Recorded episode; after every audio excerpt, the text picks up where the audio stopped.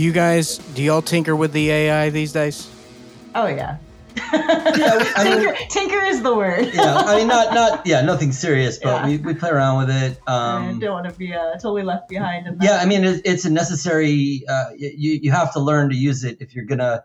And, and I, people are only familiar with a small portion of the tools generally, so they know people know like Midjourney and, and those kind of things. But Mhm. like w- we use it. Um, I've been using you know a machine learning system it, within like iZotope RX to do audio restoration for probably five or six years. They've had it. Um, Well, like Photoshop and DaVinci keeps adding AI Yeah. tools, like taking out Yeah. backgrounds in like one click. I'm like, this used to take me hours to like go around a thing. You know, it's it's crazy. It's Yeah. awesome. and the purely generative stuff like um i mean I, i've used chat gpt for not you know you're not going to write a script with well you i guess people do but you're not Yeah. going to write like a script with it but uh I, i've used it for things where like you have to generate a stupid idea quickly that's very generic like there there's you know something that you're perp you're intentionally trying to create something that's generic and kind of middle of the road uh, and it's helpful for for kind of like building that or templatizing something like that that then you can kind of rewrite if you're trying to generate a lot of content quickly for um, as an example i was helping somebody who wanted to create a bunch of clips for their reel. And uh, they were looking for different styles of clips. And so i was like okay i'll sit down and i'll write you you know help you out. I'll write you like 10 different scenes and we'll kind of go from there. And i was like oh i wonder what ChatGPT would do with this. And so i asked it to write like uh, you know a series of scenes for a you know certain age person for a reel and um, it came up with like pretty i mean again these are things that like they're not good but they're things that are perfect for this. It's, it's, it's sort of very generic the right kind of emotional beats you know the, the right kind of stuff. And then i did rewrites on all those and i and I, I had to generate you know probably a 100 and i picked like five or six that were pretty good and then i rewrote them. And and but that was actually like much faster than sitting down and trying to write scenes yourself. Uh, and it was helpful for brainstorming. It was, it was a nice like brainstorming tool. So you know things like that Okay, so Wake Not the Dead on Indiegogo. I'm I hate how Kickstarter Kickstarter kind of took that word. It's like the vernacular for a crowdfunded thing. Yeah. So sorry about that. It's Indiegogo. Yeah. Well, the Kickstarter is our good friend Matt Stewart's. Um, it's his movie called Wake Not the Dead. There's an Indiegogo going right now, and he's just a good friend of ours, and we're working crew on it, and that's where we met Miriam. And um, so we just really support it. I guess we're putting in a lot of sweat equity into his movie, but it's really awesome. It's a crazy vampire movie. Uh, what else about it? well what, we what shot half of it is where we're at basically. And Yeah. it's got crazy special effects and he basically ran out of money and we need to go and shoot more. And like something so matt and i like work camera department for each other all the time and in the industry. And like a long time ago i said to him i just want to make a movie where like i take the time and every frame is absolutely beautiful. And that is what he's doing with this movie. It's gorgeous. Oh, I was just gonna say, eh, you know, we don't want to spoil too much of it, of course. Um, I guess the the plot is essentially there's like a, a voyeuristic uh, filmmaker who you know goes around kind of filming people, possibly murdering them after you know involved in, in, in snuff films, snuffy and yeah. um, and comes across a vampire living uh, in a house nearby, and it's then very excited things this things yeah. kind of you know go escalate go from there. um, what I will say is I believe in this movie so much that uh, Matt Matt said to me, he he asked us if we would be in it in, a, in small roles, just Cameos. just kind of cameos, um, that involve heavy prosthetics and and uh, you know a lot of gore effects and things. And so of course we were like, that sounds great, you know, we'd love to do that. And he said, but the the one thing is, I, I would ask that y- you would shave off your beard in order to do it, so that we can uh, take your beard and reattach it to the prosthetic. And um, I, be, because of how much I believe in this movie, I was like, hell yes, I am interested in. They in had to this. like spray down his beard with like the heaviest hairspray and like shave it off in one piece to get it back on the prosthetic and like its its original form. yeah. So it came off like as Yeah, a chunk. it's like it was like one one chunk. One. It was insane. So this movie is insane. Yeah. the the uh, effects the the woman who's doing effects uh emma she she was like i've never done this before but i've seen people do it so it's like okay you're not you're not inspiring confidence with that and but I think this is going to be in the bonus features for Yeah. the Indiegogo. Is I filmed the entire beard removal. but she did a great job and she's amazing i mean the, her whole team she's the, the head of the department Yeah. her whole team is really just like uh, has blown us away with the The movie is punching above its weight class Yeah. in special effects for sure. It's it's like highest tier level special effects. So which is why they need to raise money. indie is like very difficult. Yeah. so we're excited. Yeah, and uh, wakenotthedead.com is uh, Yeah, le- leads to the goes right to the Indiegogo for that. And there's you know there's a bunch of different um, kind of reward tiers, uh, different ways to get involved in it. And I know he has some like really really tiny kind of joke cameo things that you can kind of buy in on if you want if you're into that sort of stuff. Or there's you know the sort of standard like producer kind of credits, or there's just the the get a Blu-ray and that that kind of stuff. You know depending on what what you've got in terms of money and what your interests are. Um, but yeah, it's a movie that we really believe in, and uh, it was great to meet Miriam on that set. She was she was kind of Yeah, we became fast friends. Yeah. we did. we speak very bad German, so it's exciting. All right. Yeah, back to the beard. So when you shaved it off, h- how was the jaw under there? You got a good jaw? Uh, it it's okay. So it's I mean.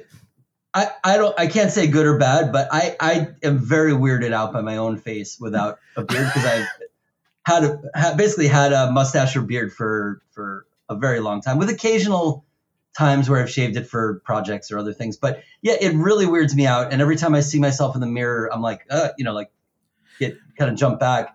And then when they put the prosthetic on and my face was all kind of like mutilated and they put the beard back on, people ask me if I if I was like, oh, is it, is it weird to look at yourself in the mirror all mutilated? And I'm like, you know what? It feels more normal to see my face mutilated with the beard on than it did not mutilated with with no beard. So I guess that that kind of gives you a sense of how much the beard. Uh, it grew back pretty fast though. yeah, it's it's uh, it's only in been like a month. It was a couple like months. much, yeah, it's been it's you know. Because so- that was like March. You're already you're already full beard again. It's fine. so. Yeah, yeah. I, I mean, it, you know, I wasn't that worried. I'm like, it's not like a thing I've lost forever. It's just a few months of looking like an idiot. But Yeah, I'm jealous, dude. I um was working at a warehouse and I was particularly lazy one week, and somebody told me, "Hey, are you growing a beard? It looks okay." And for me, that was a green light, and I never looked back. Yeah. But if I lose my beard, I also I know I have a bad jaw. Yeah. And I have like three chins that have grown under there. Yeah. So I'm I can't go back. Yeah. Even so, I, it's a terrifying. I mean, look at me. I haven't shaved since the Obama administration. Oh my. You know, It- Yeah, but you're a this- this takes mustache long guy. time. I have to be a mustache guy because the beard's not. It's not going to happen. Not participating. it grows. It grows. I. It, it- I look. It's like a chin strap where I look like a Serbian nightclub promoter. Also, I wanted to, to mention we've actually got like a little bit of a history that goes back to like 2017. Back in the day, um, when we we were mostly a blog, and we would Don't kind say of, that word. I, I know it feels so dirty now. We used to watch like Amazon Prime, and we just loved indie horror, and that was our whole thing, and it still is. We love indie horror. And our buddy Madeline reached out and interviewed you when Amazon Prime started purging films seemingly randomly. yes, They would they would strike it for like nudity or violence, but it almost seemed like they were just targeting like micro budget or indie film Mhm. which is interesting because the movie at the time that they were pushing was the Greasy Strangler, which was all over the cover. And you know, we're watching um Once and Final Smash, and I'm like, holy shit, y'all are working together. So yeah, the I don't- snake eats its tail. yeah, what Circle happened back then with Amazon Prime? What they just Ugh. pulled your movie randomly? yeah. We well at that point now now I don't care because they pay so badly. But back then we were making like good. We were making pretty good money uh, on Amazon. It was like to the point where you know we thought if we make a few movies and we kind of get a, a sustained thing going, we could make like a, a, a passable living. You know, mostly just doing doing that.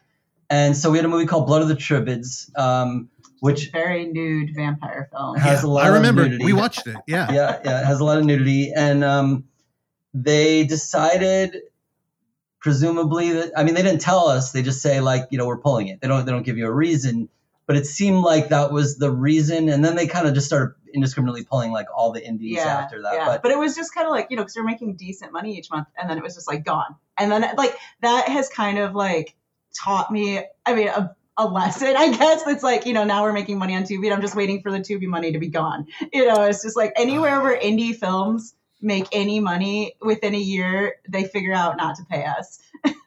and then you go to know, sort of a step down in, in streaming. Yeah. And honestly, at this point, it's like YouTube. You know, like that's where there's decent money right now. And it's like, okay, well, it doesn't sound as prestigious, but like if that's where the money is, I'm going to do that. it may be, you know, because like look at comedy right now. Yeah, I know. Comedy is on fire, and it's because of YouTube. Yeah. well, okay. Like it's a huge part of it. Now, you guys are making okay money on Tubi. Last week we had on Derek Munger, who he made a mumble gore film that is POV, and it's kind of this Venn diagram for next to nobody but everybody included in this podcast. And he got kind of like burnt by the streaming market.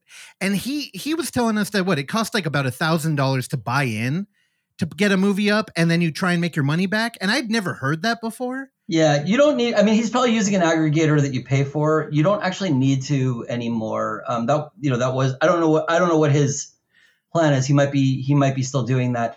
But there's services like uh, and and you know I don't I don't work for uh, Film Hub or anything, but Phil, there's a service called Film Hub that um, most of our like kind of indie friends have turned to because you get direct access to um, kind of a wide range of platforms. Now you don't have a lot of control. You just kind of submit it to Film Hub and they kind of put it in their catalog and kind of notify platforms. But it tends to get on Tubi and a bunch of others automatically, uh, usually Amazon, not necessarily Prime.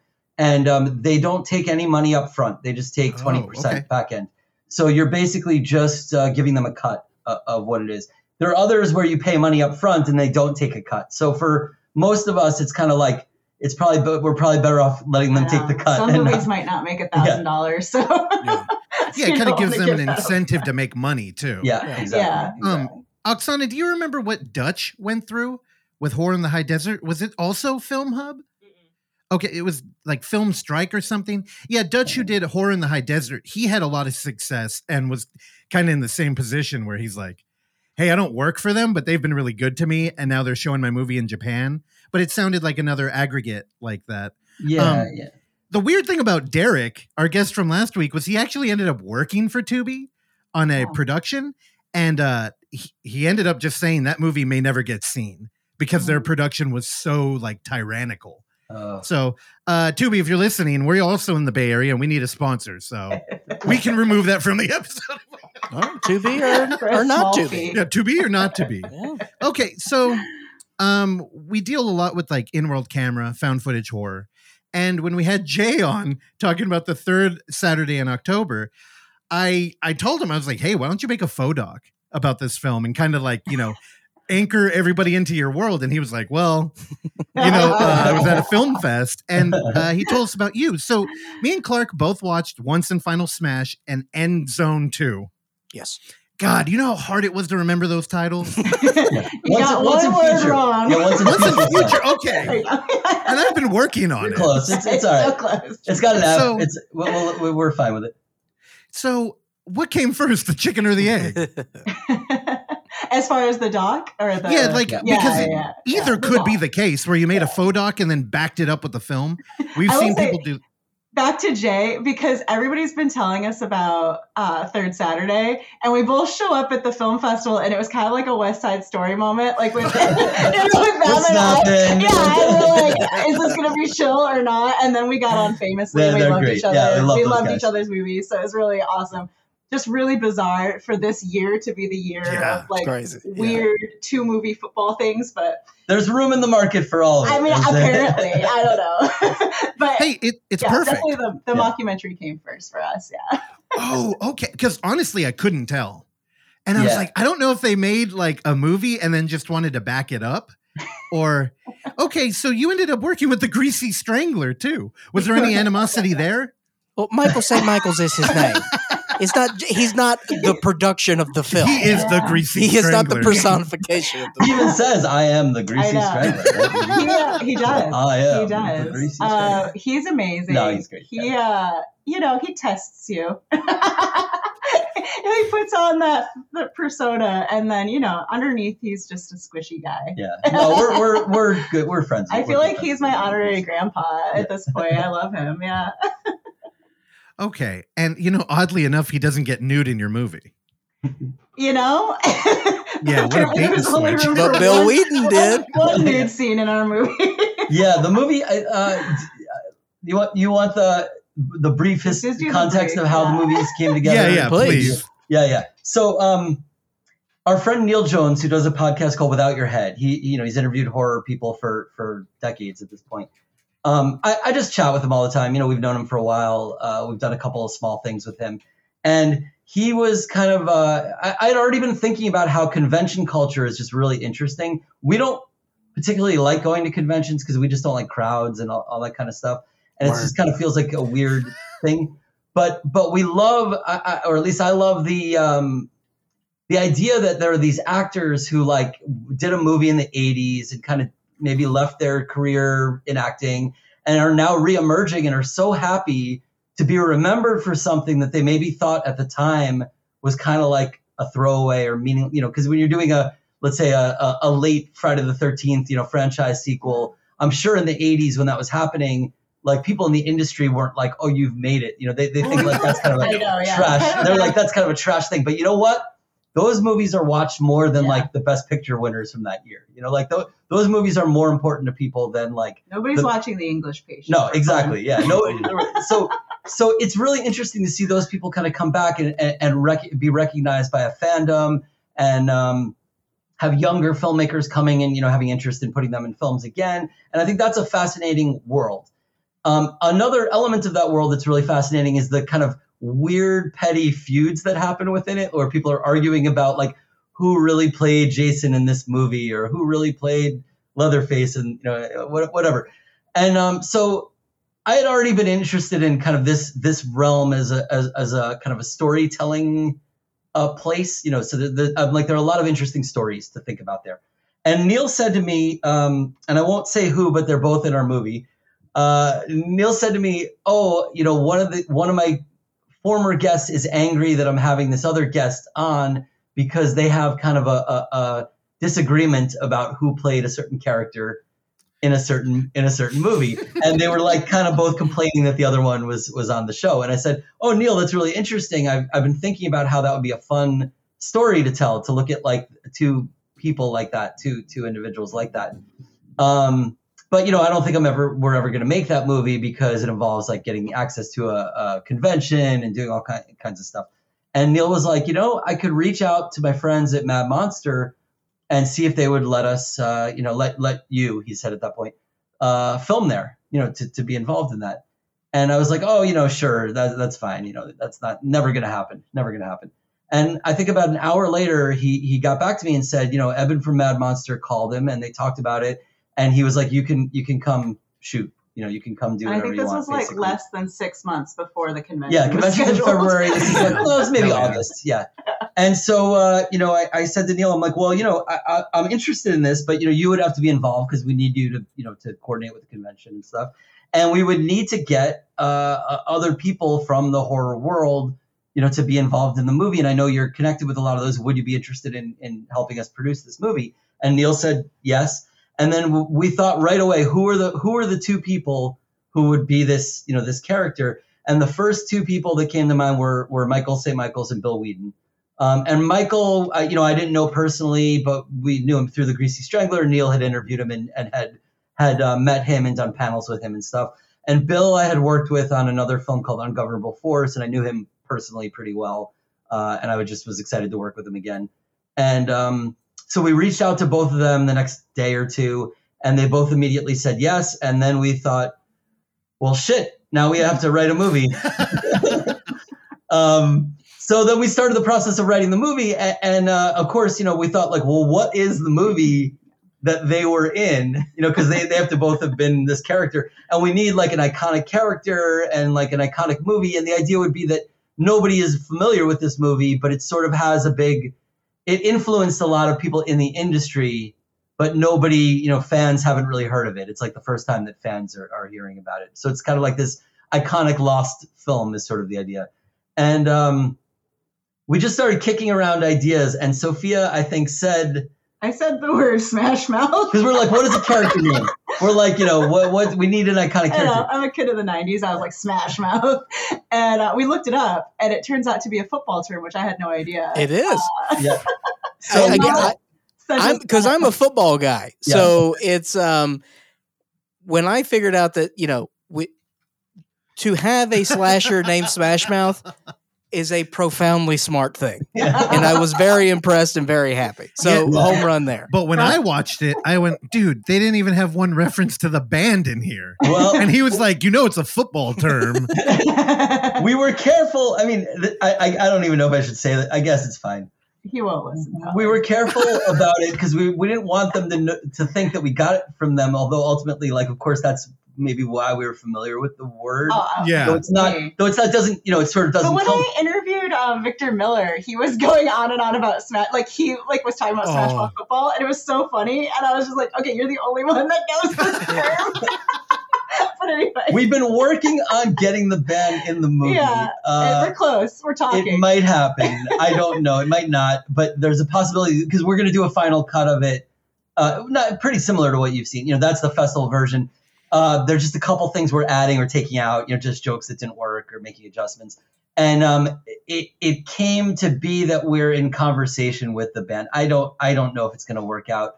Oh, man. Um, but, if it does, but if it does, that'll be really great. Yeah. oh, that's so good. yeah. So we'll see. We'll see. But but yeah, so we didn't really include references to the band in the movie because we didn't at that point we didn't have them kind of on board to do it. Yeah. Now it's possible I would say it's I, I call it 50-50. Yeah. But if if they're We'll on watch the board movie. We then Yeah, then it'll it'll about this, yeah. it'll be cool. I mean yeah, that'll be that would be pretty awesome. Yeah. Well, we're sending good vibes for that. Yeah, thank you. We want it to happen. One more reason to buy the Blu-ray if you've already Yeah, seen if it.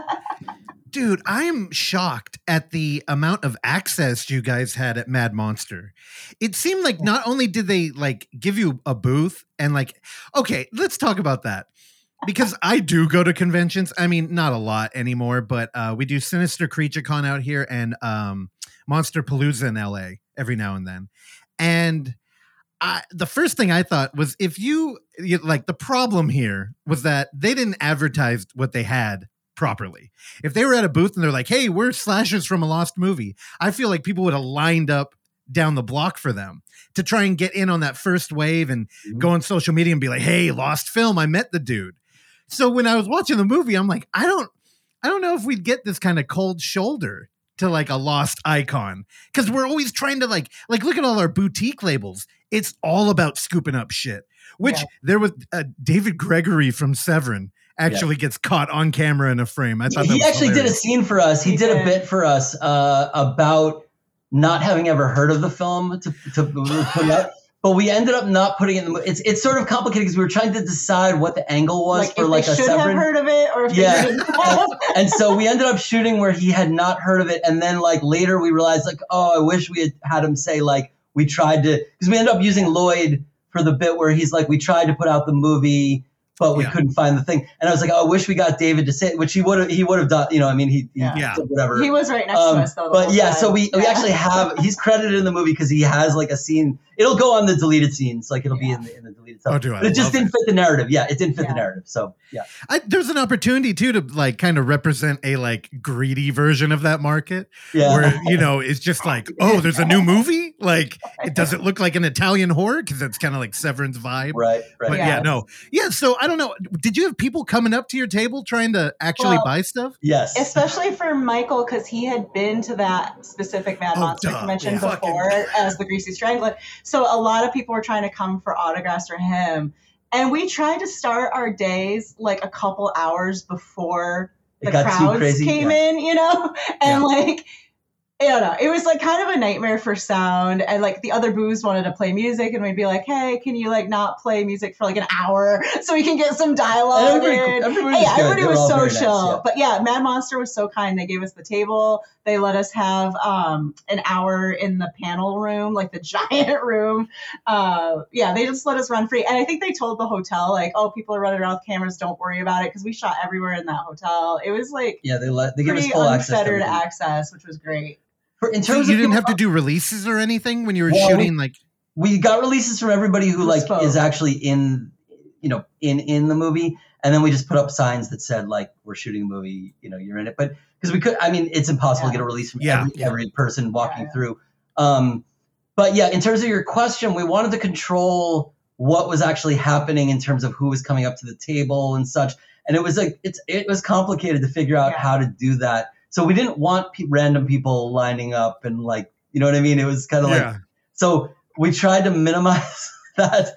Um, but we did, you know, a lot of the people who are in the movie are just kind of like people who are there and we're like, hey, we've got the scene. Do you want to, you want to do this little bit for us?" Oh, that's so cool. so, so it's scripted. I mean, that's the thing. It's all, it's all scripted, even though maybe some of it feels like, you know, it's kind of improvised. Well, it's all scripted except for the costume party, which um, we didn't even know there was a costume contest uh, at, at the thing. But we, uh, so James is the host. He plays the Elvis guy, James Balsamo. I don't know if you know Yeah, him, but, but yeah.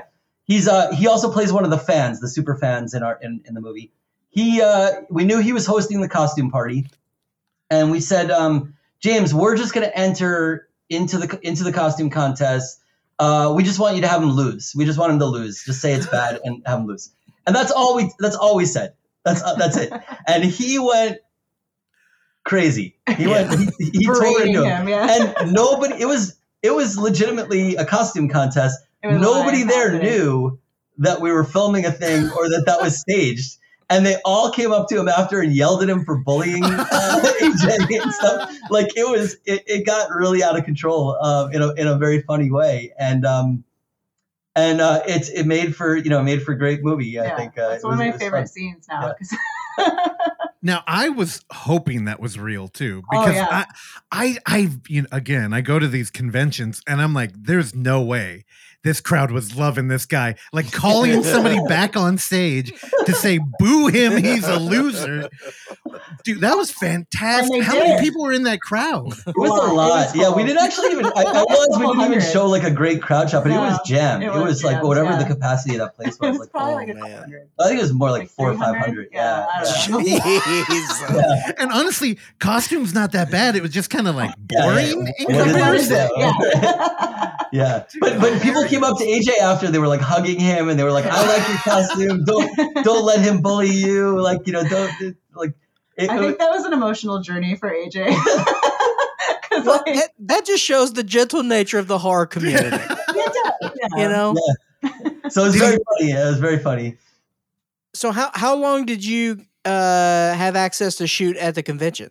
we only shot three days. It was a three day Yeah, convention. it's- Yeah, So, and we knew our time with Michael and Bill was very short. So we were just really concentrated on getting everything we possibly could with them. Um, and then knowing like AJ lives in LA, he's a friend of ours. So like we could pick up other stuff with him later. Um, We tried to write the script with the knowledge that we would have only the you know the weekend. It- we we Yeah. you know we arrived Thursday oh, night. yeah. So I think, yeah, we, we, had, basically like, rounded them up. Uh, uh, we we br- we brought Michael to the airport ourselves, you know, and flew with and him. Bill flew and Bill New lives in New York, so he flew himself. And then we met him in North Carolina, and we shot a couple of those guerrilla scenes in the airport as well, you know, with both of them. And um, and then uh, we went to the convention Thursday night, and I think we did a little bit of shooting Thursday night, but mostly it was you know Friday, Saturday, Sunday, uh, and then Sunday, you know, afternoon we flew out, and that was that was it. I mean, that was the end of it. So Man, it's it's really interesting that this film came up sort of um organically from an opportunity. yeah, Because Yeah. while I was watching it, I kept thinking, okay, were they trying to make like a horror comedy or were they making a mockumentary in like a true sense? Now, we talk about like in world cameras so much. And early on, when I was kind of like studying it, I thought mockumentary was a bad term because it kind of evokes like Spinal Tap. And that's not what I wanted. Uh, or, you know, it works well for like what we do in the shadows, but it's such a broad thing that I'm like, mockumentary kind of makes you think of comedy. The Office. Yeah, and The Office too, but another comedy. I'm Yeah. trying to think of something that's not a comedy. What's a what's a The hell? Office. No, I was kidding. No, yeah, so- I, I Kidding, think mockumentary is generally comedic. Yeah. yeah, well, the In my- thing is, so we started calling them faux doc, and that's what I would say all the time Yeah. because you know on Sure. YouTube there's a lot of them, like kind Yeah. of alternative reality where we're looking at like if you had Well, made Ghost Watch is technically a mockumentary. Yeah, exactly. Yeah. But then you start getting into the nuance of like what's a found footage horror? Like, do people What is die? life? Sure. Yeah. Sure. So, you know, uh, I had to take. Oh, you know, what's a, a mockumentary is Man Bites Dog, and Mm, that's yeah. like that's a dark comedy. But you wouldn't like you wouldn't pitch that to your family and be like, "Hey, you want to watch a mockumentary?" Sure. Anyway, so what you know it i mean it's there. I bought a documentary book and it says straight up mockumentary is making fun of the format. And i think your hmm. movie is like a perfect example. And you know we're talking about streaming content and how you, there used to be a lot of money in amazon prime but now there's i think they went from like a nickel a minute to like a penny to like a penny after 50 minutes to like just like very little. Yeah. and it's because there's so much i mean we opened up talking about ai and like supplementing content. Mm. and it's like there's a lot of documentaries about everything in in horror. And i think screambox is coming out. They had the pennywise one. They did a child's play one. Yeah. and it's not that they're bad. It's just that they're a thing. And i feel like you've made a perfect parody of like how self-indulgent how like bubble communicative these things are. Like the movie's about two dudes arguing who represented a character and one of them's literally not even like shown in the movie that's available. I don't it's it's such a good like cultural like kind of like beacon now. So i think you, you opportunity turned into something kind of important For Well, sure. thanks. Yeah. I think like each reference, like every joke in the movie is pretty much based on like a real thing that we've heard or read about, or like there's a whole section on Italian horror. Like that's all like you can find the exact references to everything we mentioned. Yeah, it is. But you know, that's really interesting. You say you talk about the form because it's true. There's like a million of these tiny like horror docs about subjects that aren't necessarily that interesting or to like most that people. or that necessarily deserve like a you know 90 minute treatment. And so it, it it was an interesting idea to think about like what is our target with this? Like what are we trying to accomplish with this? Um, is it the story of these guys? Is it the story of the movie? Is it the story of like like horror. ho- horror Yeah. fandom Yeah. you know is it is it the story of the how culture has shifted what is important in culture and so we wanted to include a lot of these elements and i'm like you know And it's funny with the AI stuff too, because like Yeah. we include a bit of that towards the end of the movie. I don't know if it's a spoiler or not, Yeah. but there's a, there's a bit of that. And when we shot it was 20. Uh, it was written in 2019 Yes, we written in 2019, but we shot at the beginning of So- 2020, like right before the world shut down. Uh, because we didn't even know like how crazy AI stuff was going to get in the next couple of years, and so it's like it's so like culturally relevant right now to what's going Yeah, on. It's just weird. we, we got ahead of it a little bit Again, yeah. backing up to the opportunity. I know we did like a tiny bit, like one second into the future, but backing up to the. Um, your comment about like doing what's available to you at the moment i think as low budget filmmakers that's always what happens. Like we always have this master plan of like oh we're going to do this movie next you know like our our goal movie or like we have this big budget script that we really want to do that we were trying to find money for. And then it always ends up being like what are the exact resources we have in this moment to do something for very little money?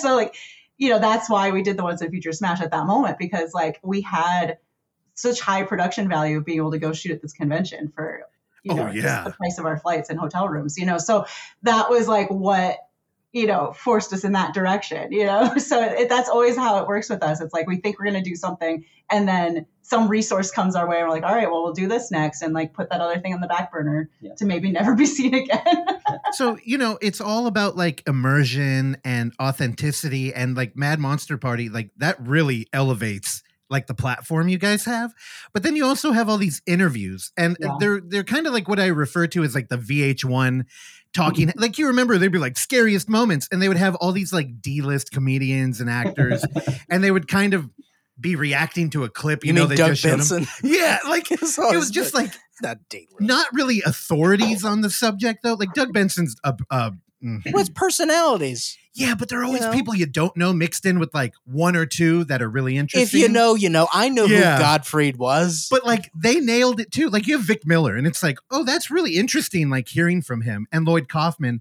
and then you have like what the guy who gets bullied by the Toxic Avenger, right? Or like Yeah, uh, he is, he is, he becomes- he he's is the he's Toxic Avenger, yeah. yeah, yeah, yeah, and it's he's like the- you know you have like this range, and I, it's.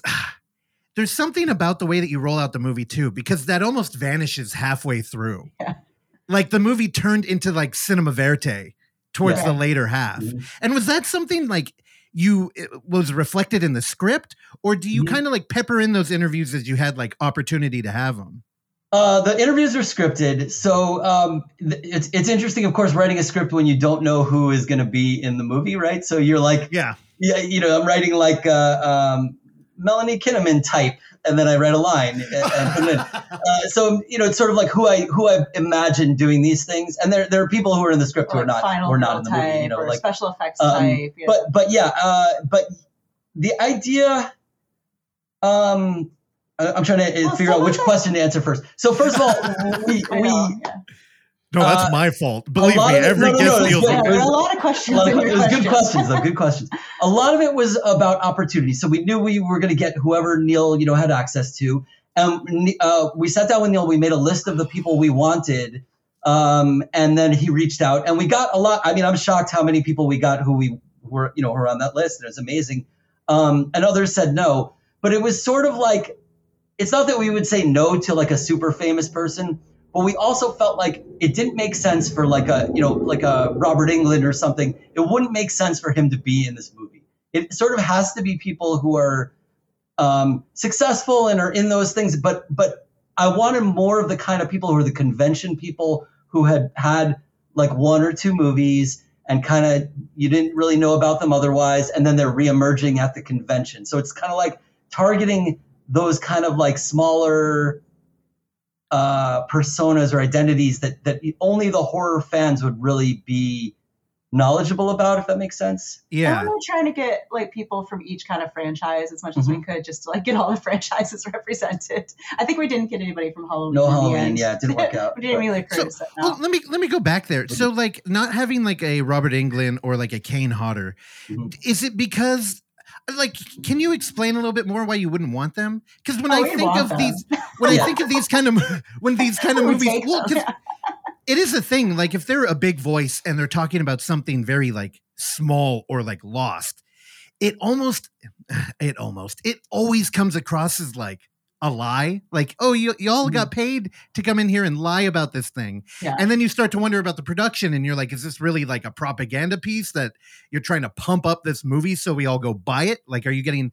And what I always think about is Anvil, the story of Um, Anvil. yeah. you were, that was like the first like, hey, here's a band you you missed.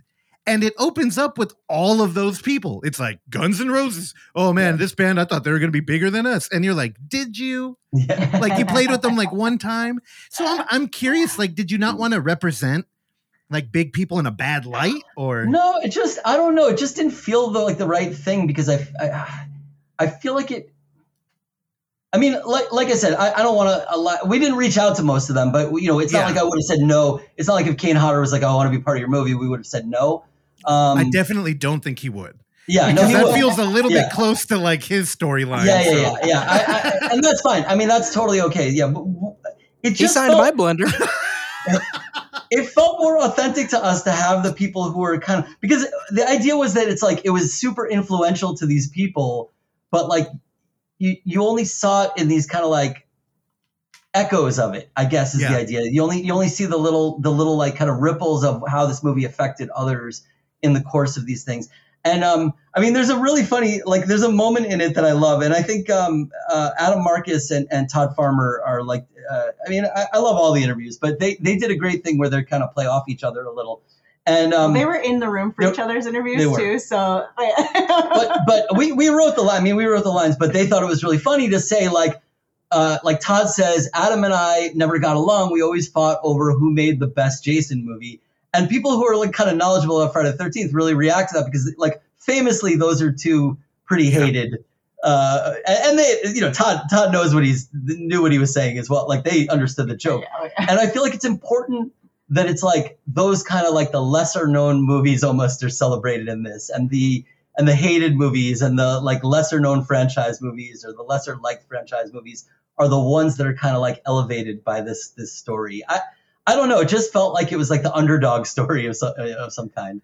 Dude, I um I definitely am on Todd Farmer's side too. For people listening, you probably know, but he did uh Jason X. Yeah. And if you rewatch that damn movie, he was just ahead of the time. Like Yeah. it's such a like modern so, I mean, look at Fast and Furious. Like at what point does that fucking franchise stop? Like I heard that in the Can't next stop, won't stop. And they number 11 they're doing time travel. Yeah. So Oh, like man. they're making Love billions of dollars. So we could deal with Uber Jason. You know, Yeah. I'm, I I defend Todd Farmer. Yeah, And I I- also love him in the film. yeah. No, we like those movies. I mean, it's not like it's not that. Uh, uh, I think that they're bad movies or anything, but I think it's just interesting that the culture of fandom. You know, sometimes people Has a lot of re-embrace movies that they hated at the time, and there's like a reemergence of you know love for for sequels that are there's kind of like a retconning of the of the reaction of fans to like what Yep. are, and I think all those things are really interesting, and I think we we just it made it felt like it made sense for us to have that that to be the context within our film.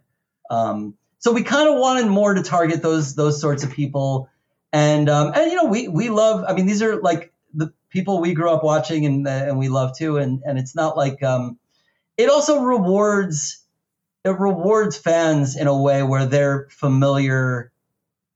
Um, it's special to them because they know who those people are and somebody else you know doesn't so they feel like oh i know who this is i get to really understand the jokes the subtleties of that and um, it also uh, kind of works enough for people who don't know because all you need is that chyron to understand like oh yeah okay it's somebody from a friday the 13th movie or it's Yeah. somebody from a you know uh, whatever the movie is and i think that finding that balance was tricky uh, in terms of writing. Um, to your next question in terms of the script uh yeah it was all scripted. The we didn't know who we would have but we kind of a, lo- a lot of the people were in the movie were in the script.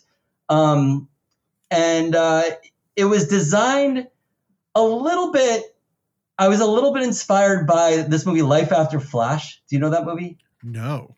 it's a flash gordon documentary from a couple years ago. it came out pretty recently, yeah. And it's uh, it's it's kind of the story of Sam Jones, who played uh, Sam Jones. His name Sam Jones, who played uh, Flash Gordon, uh, and his life and how it kind of like fell apart after Flash. And then it's kind of the history of the film, of the making of the film. And I thought it's really interesting that there's a doc that's kind of a, a duality. It's about those two things, and there are like parallel elements, but you kind of see one story unfold and then kind of see the other story unfold. And we thought like it'd be interesting to make the movie kind of transform a little bit from going from about End Zone and about the series, and then being more about those guys uh, and less about the series. And also, we wanted to pull off a little bit of the um, of the frog boiling, if that makes sense, where you you, you um, it gets more and more insane, like it gets more and Yeah. more ridiculous. And by the end, you're like, how the hell did we get to this ridiculousness? Because I think the first 20 minutes, it's very plausible that this is just a movie you haven't heard Oh of. yeah. Yeah. Yep. And so, like the frog boiling, you know, the goal was for us to get to absurdity without you feeling like you there was a moment where it went off the cliff. You sort of feel like I don't know how I got to the you know to the the bottom of the ravine, but I somehow fell off a cliff at, at some point along the way. So you know, uh, finding the balance of those things And is, definitely is we the moved trick. some bits around and took some bits out. Yeah. Like there's a whole section on the music that like is like 10 minutes about the music in End Zone 2, which is cool, but like, you know, it just didn't fit in any spot. So, you know, there's like definitely choices that were made in the edit with our editor, Aaron Brokus, like of, of, of the structure in that way. But mostly it, it stayed on, on target, I think, with what you had in your mind. My next question. Two words. Why football? we already Smash answered Mouth. that. That's it. No, no, no. That so that was it. You came up with the name, and that was like, all right, we're running with it. That's it. yeah. well, here's the thing. Sophia said Smash Mouth. We looked it up. We saw his football. We're like, there's never been like a football slasher character.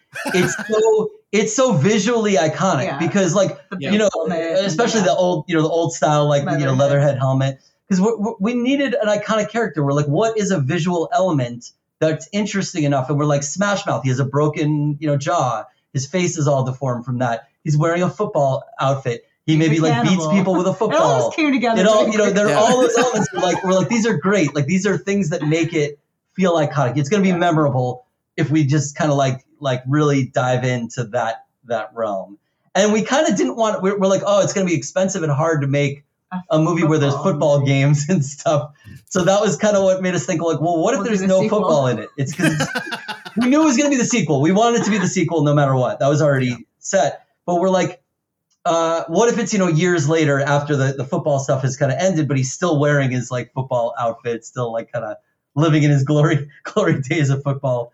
Um, and so you have this football character, you know, running around in the woods like you know killing people, which doesn't really make a whole lot of sense, but that that sort of felt right to us. Yeah.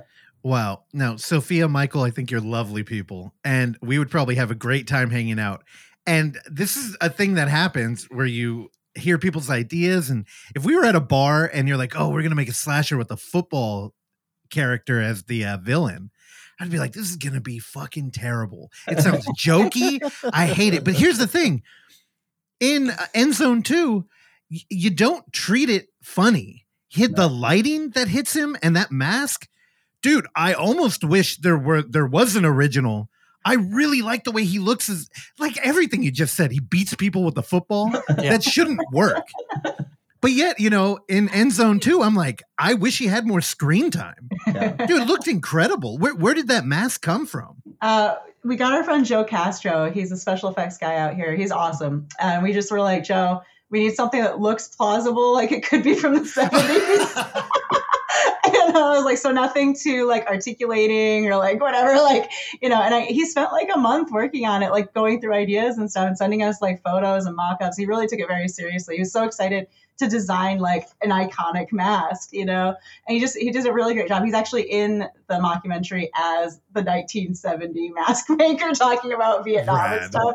So we gave him a little cameo for that. But yeah, he did a great job with it. Yeah, it was a hard task too because it's like make a mask that's like shitty enough that it could be from 1970, but it we don't want it to feel shitty on screen. Like we want it to feel like something. It has to have enough of a presence, even though it can't. You know, it can't be like pr- full prosthetic like build with you know mouth movements. Yeah. It has to be kind of static feeling Kind of like a rubber kind of low but- motility Yeah. but but but at the same time we we we don't want it to be a joke that was the thing we we wanted to uh, uh, because all those movies that are good and fun i mean the, the even look they're going to be cheesy and they're going to be like corny elements and we wanted to limit it to like the technologies that might be available but we also wanted to approach it like as seriously as possible so that it felt authentic like it felt earnest.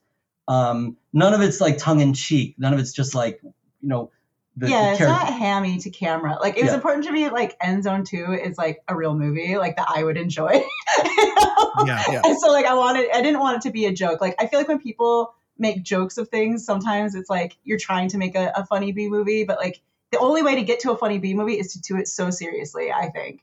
You know, I try your uh-huh. hardest, and then it just kind of ends up there. you know? I mean, it's gonna be there are gonna be things that are funny or, Yeah, of or course, quote you unquote know. bad because. But like the- for the actresses, like I told them to watch like Klute and you know Black Christmas, obviously, but like serious '70s Altman movie. I told them to watch Altman. You know, like I Oh, was okay. telling them to. You know, that's that's how highbrow I was thinking. I was like, Yeah. if they try for that, then we'll get somewhere that's kind of great. You know, Right. and like you know they took it seriously. So yeah, So, who is the actress that played the girl? She's a reoccurring character from the first movie, where she actually um, was the one that saved everybody. yeah, Who- Trista Robinson.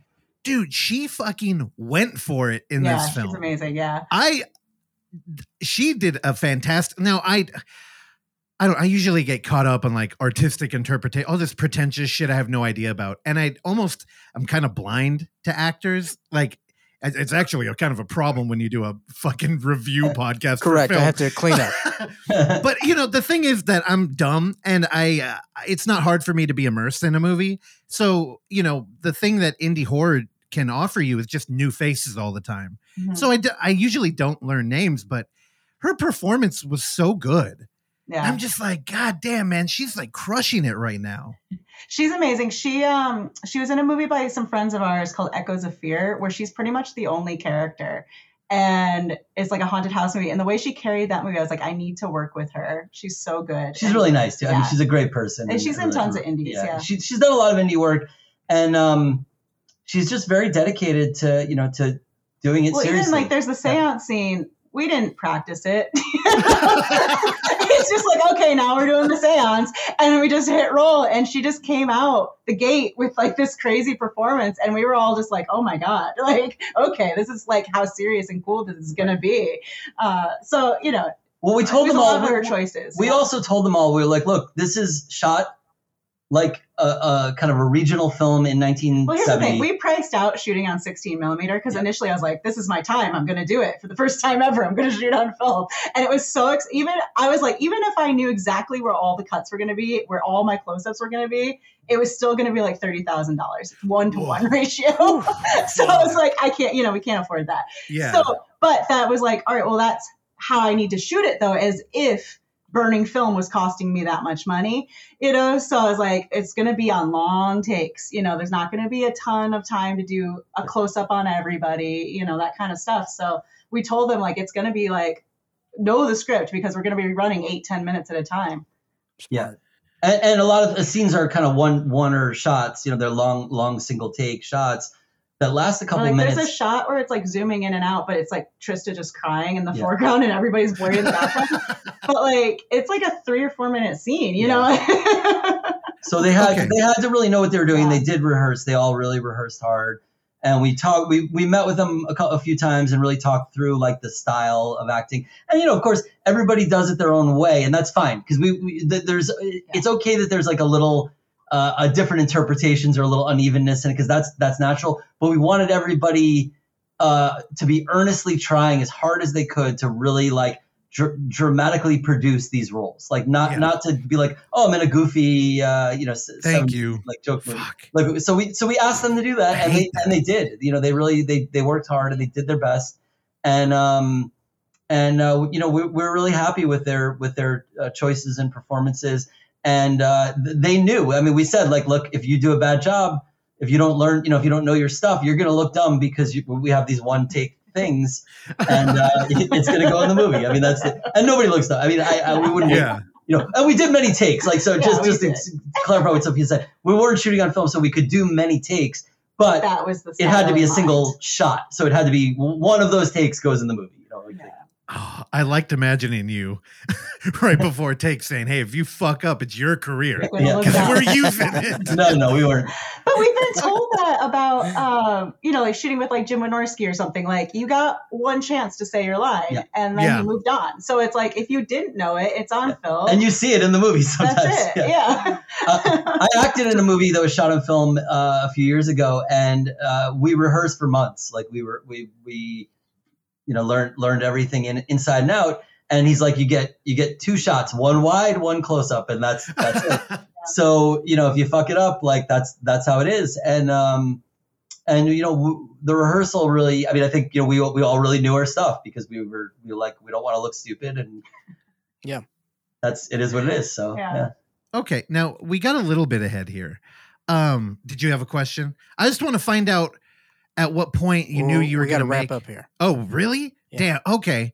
Okay. So another weird coincidence you guys have with Third Saturday in October is that he's got two movies coming out at the same time, and he kind of has to make a prompt of like, here's here's the preferred order to watch them in. Mhm. Do you guys have one for Endgame and Zone Two? God, I can't get these Endgame. fucking. I, know, I don't. Hi, welcome back. We're talking to the Russo brothers. In Yeah. So, what's your Yeah. preferred order of watching here? we tell people to watch the ones that Future Smash, the mockumentary first. Uh, I think like I love End Zone too, but I think like for people that aren't used to like 70s slow, nothing happens cinema, I think it can turn some people off without the context. Even though I think it holds up perfectly fine on its own as a movie. Um, for in some regards, like with people who watched it first and stuff, I think like getting in on the mockumentary side first is, is better. Yeah, Yeah, I think you go end zone two.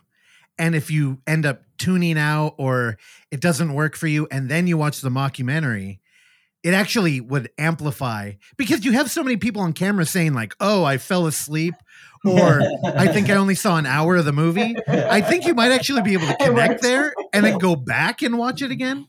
Like, As that's what I was still thinking. Watch the mockumentary. Yeah. we're not gonna i think you know when it comes out they're gonna probably come out separately so people are On just gonna do whatever yeah. they whatever they do i mean that's we won't be able to control it at that point but i do think the response has been stronger when people watch uh, smash first Okay, and last thing that I have to commend y'all on is when you go on IMDb and you look up the End Zone 2, it says Yes. that uh, it came out in 1970. Yeah. Now, Yeah. were Well- y'all born in no early in the uh, in our marketing our marketing genius for this movie uh, we really kept up that it was a real movie for like right through like our both our premieres like our uk premiere and our US Good for premiere you. like uh, we did not break um, and some and a lot of people because of thought was. imdb being a source of information that you think is legitimate Yeah. Yeah. um you know, they really believed it. They're like, oh man, there really is a movie I've never heard of. Uh, but it turns out IMDb is a place where anybody can put information, and you should not trust it 100% of the time, Whoa. like everything on the internet. Now, did you get like blowback? Because our experience when you Yeah. deal with in world camera film, if you make something that is too believable, people aren't excited. They're not like, wow, I can't believe I bought into that. Good job. They're like, fuck you for lying to me. Yeah, Yes, a little bit. So the first reaction is what we wanted is like, oh, cool, I had a fun experience of discovery.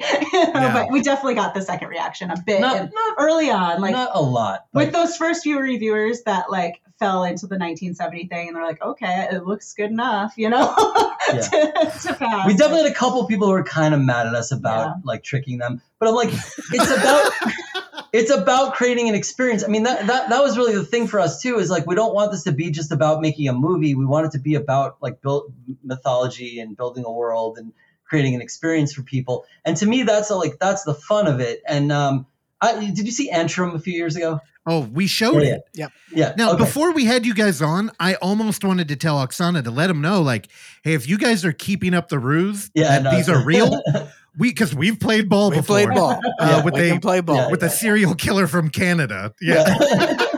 Who we only speak to in character. And in Antrum, y'all have seen it. So we Yeah, actually yeah. we're lucky enough that um the theater in Antrum that was lacing their popcorn with LSD was in San Francisco and not named. So when we showed it at the Unnamed Footage Festival, we uh dressed a dude up and gave out free popcorn to people. nice. and and it hey, that played it. That was our little uh castle moment right there. yeah, Yeah. that's great.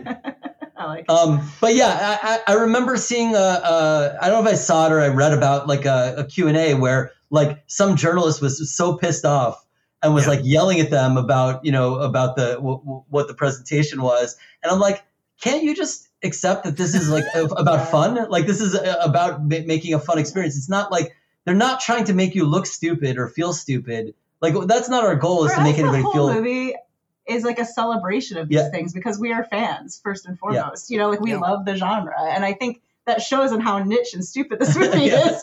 You know? Yeah. But you know, it's like, and if you can't have fun with it, like like a lot of the reviews are like, it's fake, it's fake, it's fake. I'm like. Who cares? Like, did you have fun or not? like, Yeah. like, we're gonna get in five years. Like, we're not gonna know what's fake and what's not fake. You Yeah. know? Okay, so when are the movies coming out? How can people watch them? This is a great question. Uh, so we're finishing up our festival run for the next couple months.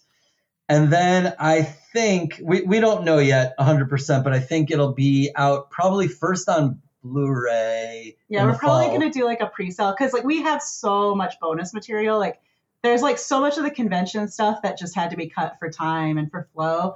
And then like with our interviewees, you know, a couple lines show up, but we have like 20 minutes of footage with like each of those people, like with different different lines that we tried. So there's just gonna be a ton of bonus. Um, and with the End Zone 2, Neil, our producer who also plays Backwoods Bob, was filming the entire time on a camcorder, so I have to go through that footage and see if anything is cool. Like a BTS. Yeah, like a uh, BTS yeah. doc. You know, he was just like every time out of the corner of my eye, he was there filming. So I'm I'm excited to go through that stuff. So we're gonna have so much awesome special features. So we're we're probably gonna do like a Kickstarter like pre-sale for the Blu-ray. Cool. Um, because we've talked to distributors and nobody has offered us what we want, which is a nice Blu-ray release and some money. Yeah. So, It's a hard, it's a hard market right now. So yeah, lots of people, everybody wants to put it out. Nobody wants to give us money. yeah. Up so. Yeah. we're just gonna do it ourselves, and I think that's gonna. Here's the thing: is like you know I don't want to sound like a greedy, like I need money, but like you know we put this movie on our credit cards, and we want to make another movie in our lives. So You don't have to make excuses here. Yeah. Yeah. for this reason, you know, it's like whatever is going to get us like a few grand back, so we can put it into the next movie. Um, is, is our goal, you know, and I think for all indie filmmakers, like go support them because that's all we all want to do is to make another movie, you know. Yeah. 100%. All right. Now, when the Blu-rays come out, please be in contact. We love a Blu-ray. And can I please? We didn't get. We didn't have enough time. But if you do any like, but like lobby card or like bonus stuff with it, can you include some of those like "I blitz on your grave" posters? Yeah. You had like five football movie. Which, by the way, I, I'm again because I know that you know uh, you guys started working on this pre-pandemic and before Chat GPT hit, but I'm What I'm going to say is, I bet some of those titles Chat GPT could have given me. Like, hey, give me a horror football movie. It, uh, they probably could have. We we Yeah. did. We made them up ourselves. Actually, uh, What's on your grave real quick, two two funny things. One is we went through so much trouble to get all those po- to make the posters or get all the posters made, Yeah. and I was like, everybody's gonna think we just use like Midjourney or something now, No. Which we did not. Uh, um, we did hire artists. we hired artists. Well, and I made but- some of them. The ones that are real Photoshop disasters were me, and the ones that were like nicely drawn were artists. Right. They were all great. They were we great. had We a loved bunch of those. Yeah, we had a bunch of those. And then I, I will. We should give credit because Jared Rivet, who plays himself, you know, uh, as an expert, He Um, is a horror expert here in LA. he he said to us, he's like, "Oh, I'm naming off all those movies." I, he's like, "I have another idea. Would it be okay if I added it?" I'm like, "Well, what is it?" And he said, "I blitz on your grave," and we're like, "Yes, you can add And I that." was, I was annoyed because the posters were taking so much time. Yeah. I had to hire like, people, I and I was like, another "Oh one." my god, I've got to make another So- poster." Ja- so Jared Rivet came up with "I blitz on your grave," yeah, and we yeah, no, we we should make postcards of all we- of those. yeah, we- Yeah, we uh we thought about making T-shirts and and posters and postcards of all those. We probably will. yeah. I want a poster of one of those. What were a couple of the other titles? Do you remember? Uh, Confessions of a Psycho Kicker, Gridiron Massacre. The Gridiron the Massacre. Kansas Gridiron Massacre. yeah. Yeah. Um, well, I'm blanking now. oh my god, yeah. Dude, they were so good. Hey, um, good job. I like the movie. Please let me know when a Blu-ray is up for pre-order too, because I Yeah. want one. Absolutely. We'll, we'll yeah, and we'll one, put it out there. But yeah, Awesome. thank you guys for hanging out with us, and sorry for running long. No, I couldn't help it. Yeah. God, there's so much more we could have talked about. Well, they made two movies. I know. Well, I love y'all. Keep us updated with anything else you have coming out. I know you guys are constantly working, yes. so yeah. let us know. We'll put it out there for you. Awesome. Awesome. Thank you so Thank much. you, yeah, yeah. appreciate it. Thank you for listening to this episode of the Overlook Hour. And if you would like to hear more, please subscribe to us on Apple Podcast, Spotify, or whatever your podcatcher of choice is. And while you're there, go ahead and give us a rating and or a review, which is a very easy way for you to support this show uh, that we bring to you every week for years now, free of charge. And as always, you can find us on YouTube at The Overlook Theater, Instagram at The Overlook Theater, Facebook at The Overlook Hour, and Twitter at The Overlook Hour. Last but not least, you can send us your emails and tell us how much you like or dislike the show at overlookhour at gmail.com. And if you're nice, maybe we'll uh, read them on the show. I've been your engineer, Randy Stat. Please join me along with Clark, Russell, and Oksana again next time. Bye.